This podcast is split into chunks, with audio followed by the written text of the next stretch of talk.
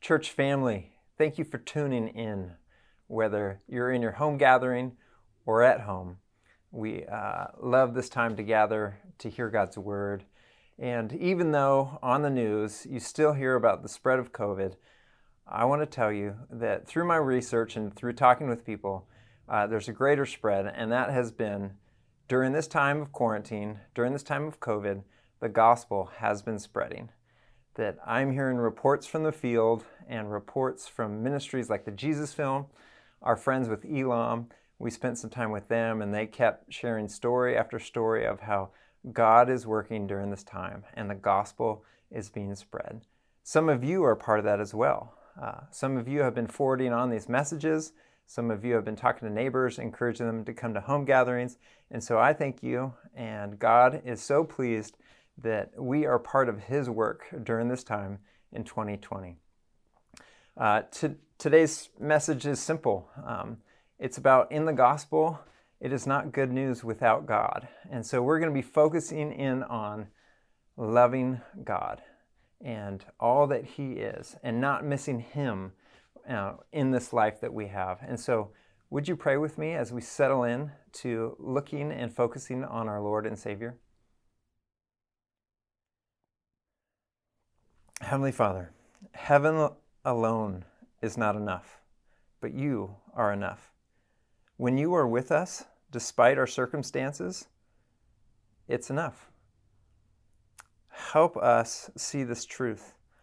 Help our neighbors see this truth. Help the world see you as beautiful. Lord, fill us with your, your love and your beauty.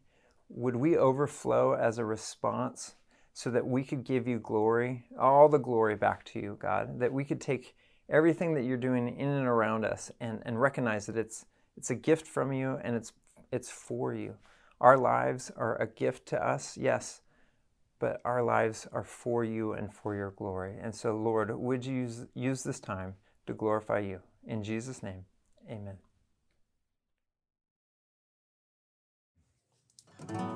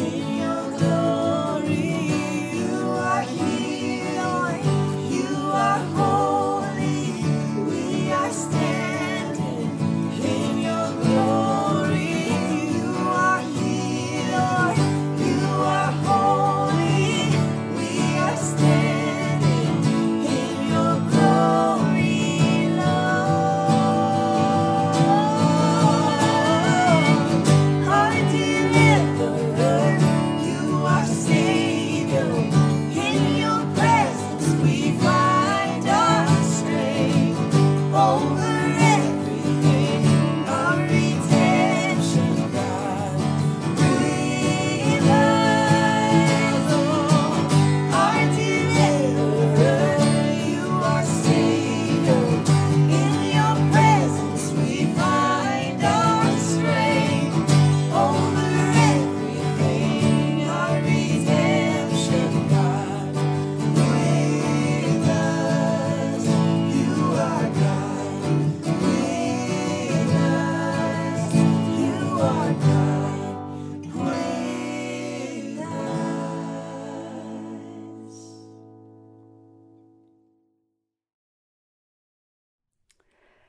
Today we'll be looking at Paul's beautiful prayer to the church of Ephesus. So this is Ephesians 1 15 through 23. For this reason, ever since I heard about your faith in the Lord Jesus and your love for all the saints, I have not stopped giving thanks for you, remembering you in my prayers. I keep asking that the God of our Lord Jesus Christ, the glorious Father, may give you the spirit of wisdom and revelation so that you may know him better. I pray also that the eyes of your heart may be enlightened, in order that you may know the hope to which he has called you, the riches of his glorious inheritance in the saints, and his incomparably great power for us who believe. That power is like the working of his mighty strength, which he exerted in Christ when he raised him from the dead and seated him at the right hand in the heavenly realms, far above all rule and authority power and dominion, and every title that can be given, not only in the present age, but also in the one to come. And God placed all things under his feet and appointed him to be head over everything for the church, which is his body, the fullness of him who fills everything in every way. This is the word of the Lord. So, this morning we're continuing in Paul's letter to the Ephesians, and after four weeks of looking at this beautiful praise in verse 13 through 14, we're now turning to Paul's prayer in verse 15. And it, it really is just a beautiful and theologically rich prayer. And I just want to warn you up front, I'm not even going to do close to, to the justice that this prayer deserves. I want to just focus in on one particular part of the prayer, which is really, I think, the essence of the prayer in verse 17 and then I want to connect that verse to uh, something that happened before. So let me read just verse 17 to you again.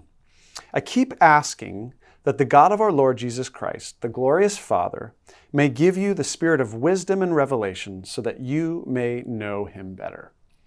So notice what Paul's doing. He's asking on behalf of people who already know God, right? The Ephesians, they already know him, that they might know God even better he's asking God for a deeper knowledge, a deeper experience and relationship uh, with the Ephesians, that they would experience that in their relationship with God.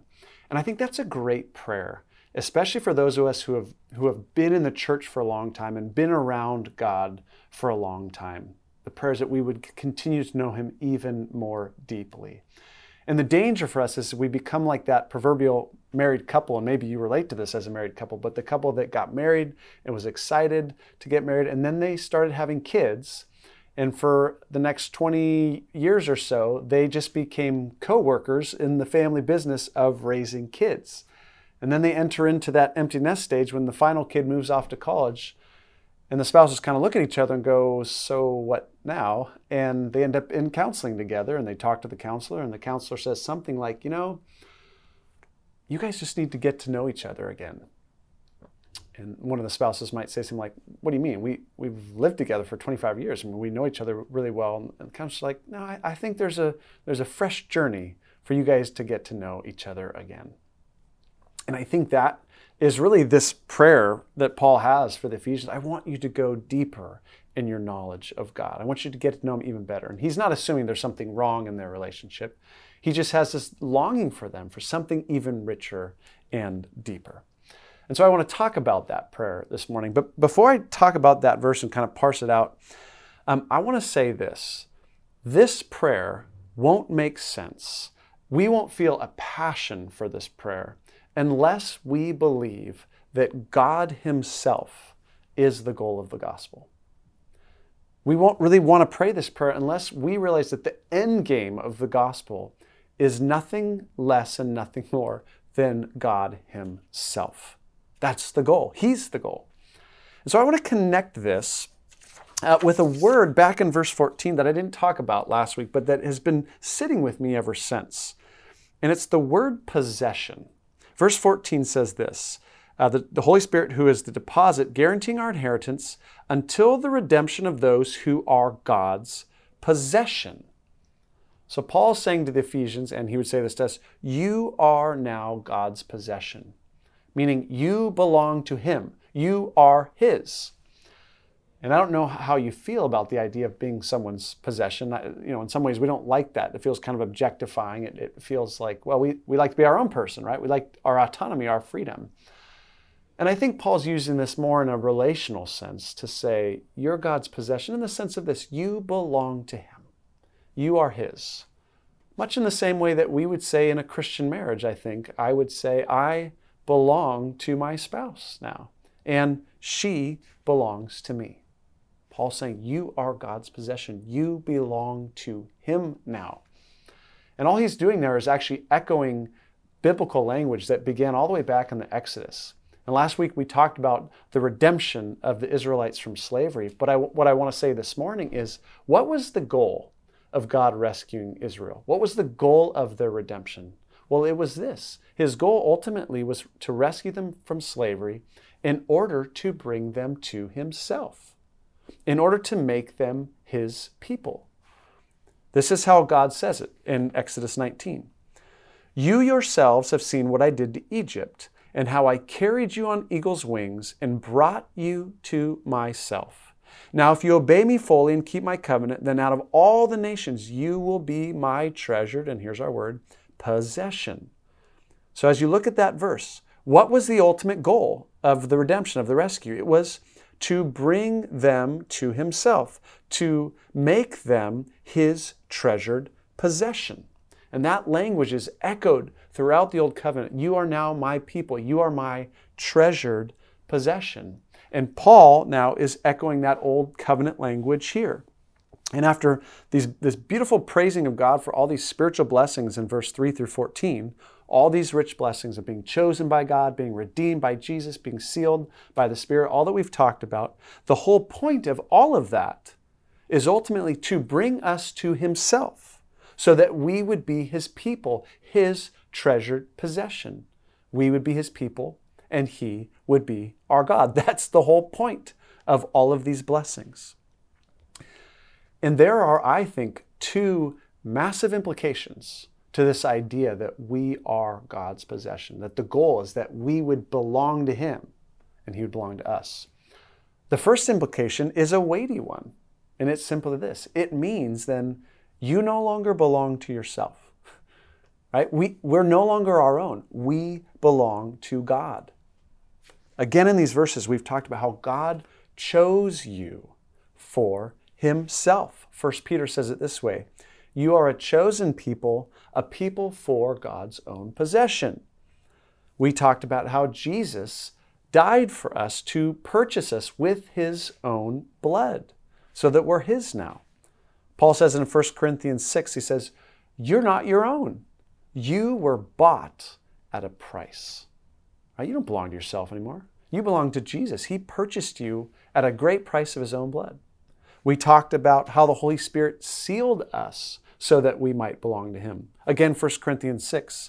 Don't you know that your body is a temple of the Holy Spirit Paul's saying the Spirit lives in you now. He, he owns the place. You are His abode. So, in all these ways, we are triply, if I can use that word, we triply belong to God. We've been chosen by Him. We've been redeemed by Him. We've been sealed by Him. We are His. And the weighty implication of that is you don't get to live your life however you want anymore, right?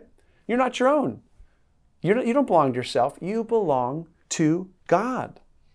You don't get to spend your money however you want anymore. You don't get to watch whatever shows you feel like watching. You don't get to spend your time however you, however you want to spend. You, want, you don't get to treat people however you want, right? You're not your own. You belong to God. We belong to God. And there's weighty implications to that. But the other hand, the other side of that is there's this great joyous implication, which is this we now belong to God. And the corollary is true, and God now belongs to us. We are his people and he is our God. The beauty of all of this, the goal of all this, and the implications of all of this is we now have God as our God. Paul describes him in verse 17 as the glorious Father. What we get in the gospel is the glorious Father. We get God in all of his glory to experience him, to know him, to enter into relationship with him. That's the implication. It's the greatest news of all of the Gospels. You get God. And I don't know if that feels like good news in this moment or not, but the reality is you were made for God. And the deepest longings of your soul are satisfied in God Himself. All right? So, all that to say, the ultimate goal of the gospel is to belong to God and to get God Himself. God Himself is the gospel. He's the end game. He's the goal. He's the great treasure at the end of this whole thing. Nothing less and nothing more than God Himself. And I say all that, and maybe that's obvious to you, but I think in our American culture that a lot of us were raised in the church uh, believing a gospel in which actually God Himself wasn't the gospel. The gospel was actually just forgiveness. Forgiveness was the core of the gospel. Like we, we heard a message that was, hey, you're a sinner and your sins, you know, put you at odds with God, and now you face judgment and condemnation in hell. But Jesus has died in your place, and if you put your faith in him, you can receive forgiveness and there can be no condemnation for you. And that was the essence of the gospel. And we heard that gospel and we thought, that's awesome. That sounds amazing. Yeah, I'm going to put my faith in Jesus, and that weight that I carry is gone, and now I have forgiveness. Great. And then we just went on and kept living our lives. and we didn't change much. Maybe we started going to church, but it was like, yeah, forgiveness is the gospel. I've got the gospel. Great. Now I can live my life how I want, and I don't have to face the consequences of bad decisions, at least the eternal consequences anymore. But God Himself wasn't the gospel. Forgiveness was the gospel. And so we kind of just kept pursuing the, the same life goals that we had in the, in the beginning. And, and God just became kind of like, um, like that married couple. He became this co worker with us on this project of us pursuing a happy life. Like we want to live a happy life, and God is, is a part of that process. But, but God wasn't the goal. Forgiveness was the goal, and happiness in life was the goal. And when that's the goal, when that's the gospel, then what happens is uh, we don't pursue God Himself with, with great passion. And our, our knowledge of God then doesn't grow more deeply over time. It remains shallow, it remains superficial, even distant. Again, like that married couple who are living together but aren't going deeper and deeper in their relationship. And I think Paul would say to us if that's the case, you're missing the whole point, you're missing the whole goal. Forgiveness is not the gospel. Right? God is the gospel. Forgiveness is just, it just gets you into the door so that you can experience what the goal is, which is God Himself. But He is what your heart longs for. He is the one who can truly bring satisfaction. And the good news is He has brought you to Himself. You're His possession. He is your God. So pursue the goal of God Himself. So, therefore, in light of all of that, that's why this prayer in verse 17, Paul's saying, Here's what I want for you. I want you to know God more and more and more because He Himself is what will truly satisfy your souls. I want you to know Him better, is the way the NIV puts it. And I think by that, Paul isn't just referring to, like, I want you to know more facts about God, though that would be included. But he's saying, no, I want you to know God Himself. I want you to experience Him as the glorious Father that He truly is. I want you to enjoy His presence and his promises in deeper and deeper ways. I think for Paul, you know, God is not like like a pool. It's the analogy I was thinking of this week. You know, you look at a pool and you can kind of see the bottom from the top. You can kind of get your hands around. You say, yeah, this looks nice, but I can, I kind of see the whole thing. That's not who, who Paul, Paul's God is. God is like this, this deep tropical ocean that is full of amazing things. And, and the, the farther you dive, the more there is to see. But you, there's no end to exploring the depths and the beauty and the wonder of who God is. And so Paul is praying for this deeper and deeper experience of God Himself. And here's the one main point I want to say about the prayer itself in verse 17. And I'll wrap up with this. It's simply to say this that what Paul is doing here is offering a prayer, meaning he's praying this. He's not telling them, the Ephesians, to do this. He's actually asking God to do something for the Ephesians, right? That's why it's a prayer. Meaning, he recognizes that this is a deep spiritual work that is ultimately God's work to do. And of course, we play our part in it. But this deep dive into a, a, deeper knowledge and experience of God ultimately is a spiritual work that God has to do.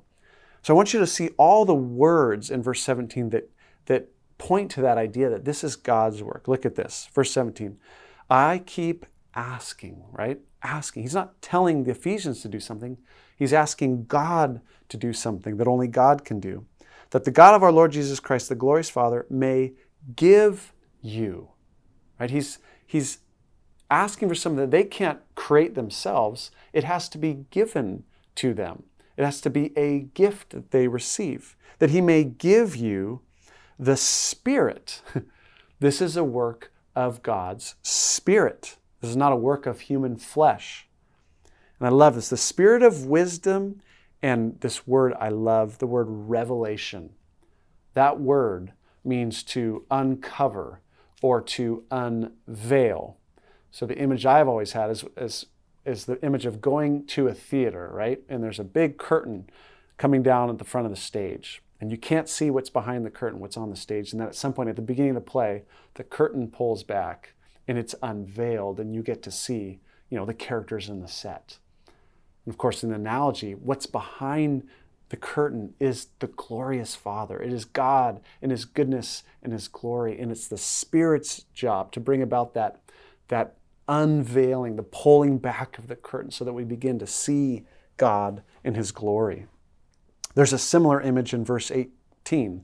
I pray that the eyes of your heart may be enlightened.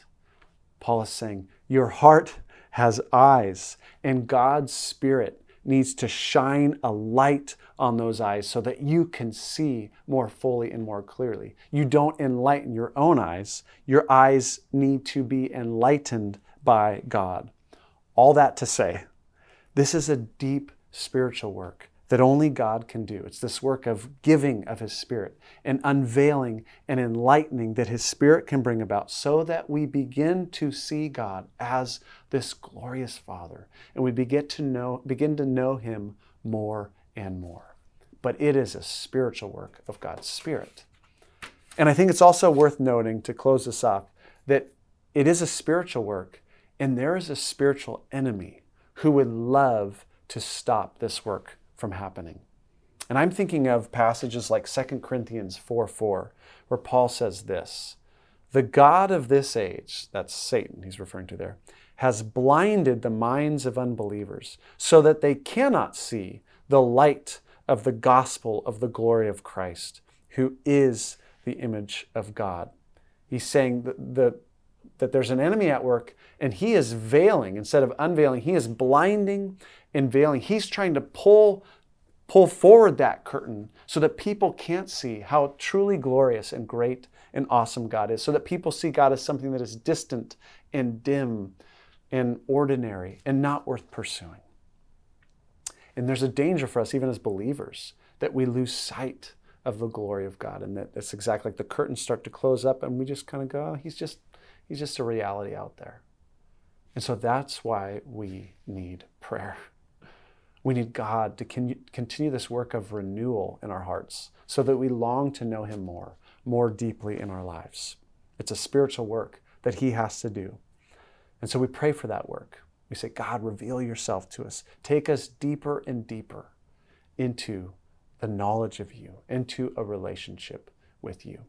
And so, what we want to do now, having talked about this, we actually want to take some time to actually pray for this. So Mark is going to lead us in a, in a time of, of prayer, asking God to do a work of renewal in our lives so that we would come to know Him better. Well, we've been observing and learning about this beautiful prayer that Paul prays for the Ephesian church. And now we want to enter into a prayer for ourselves in that same spirit. The gospel starts with God and the end is God. And as Christians, throughout our lives, we grow towards that end. And that's the prayer, at least.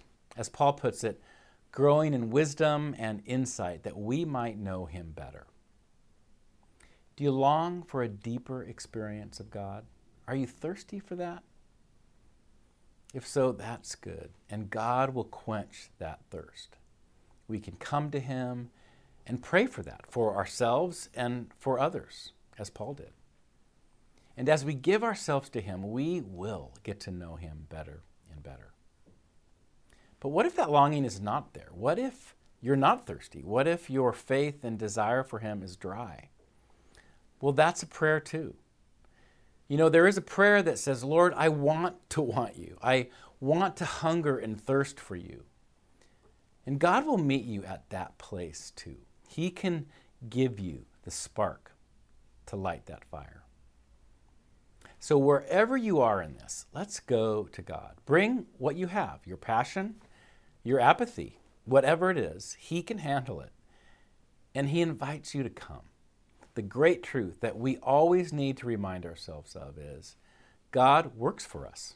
Isaiah 64 4 says, For since the world began, no ear has heard, and no eye has seen a God like you, who works for those who wait for him. God is always at work, under us, in us, behind us, and we need his work because we can't do this kind of work in our own strength. Another passage along these lines that I love so much is found in Isaiah 46 4. It says, I will be your God throughout your lifetime until your hair is white with age. I made you and I will care for you. I will carry you along and save you. I love that. So let's take a moment to go to Him right now in prayer.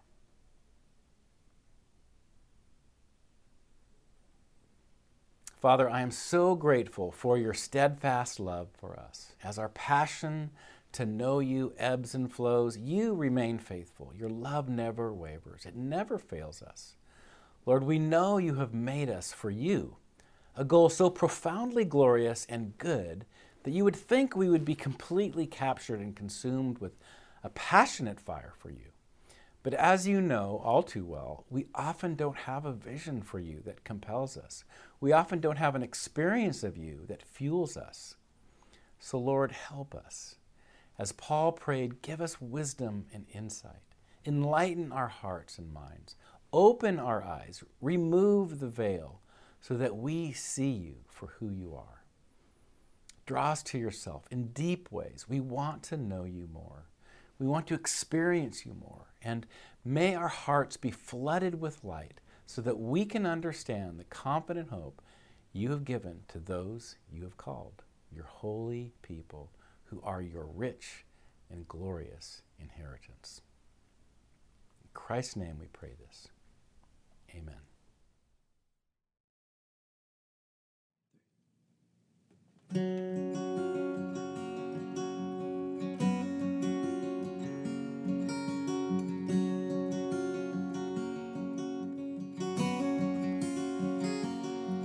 I trust in you for every heartbeat as long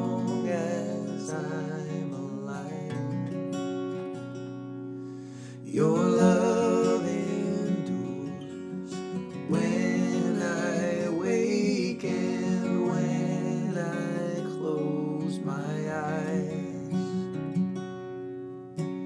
Help me to know that you are God, I am not. Remind my soul that you're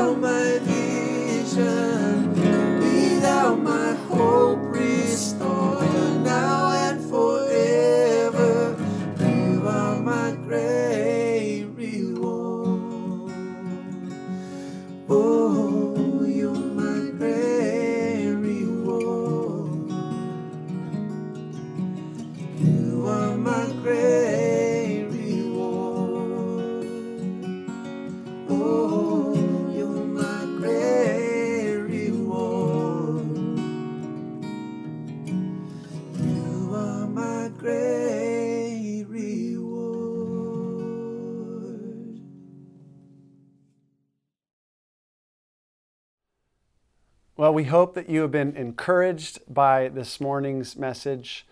And we want to invite you to consider some of the reflection questions that'll be on the screen right after this. And we thought, since we were talking about prayer this morning, that we would remind you that every Wednesday morning at 7, we have a Zoom prayer with some of you. And it's been such a rich and wonderful time, just lifting up our church, lifting up our needs, lifting up our nation to the Lord. So we want to invite you to that every Wednesday morning. In the Wednesday morning email, there's a link to the Zoom prayer. So join us some, some, some Wednesday at 7 a.m. And let's just end our time with this wonderful benediction. Now, to him who is able to do immeasurably more than all we ask or imagine, according to his power that is at work within us, to him be the glory in the church and in Christ Jesus throughout all generations, forever and ever. Amen. Amen.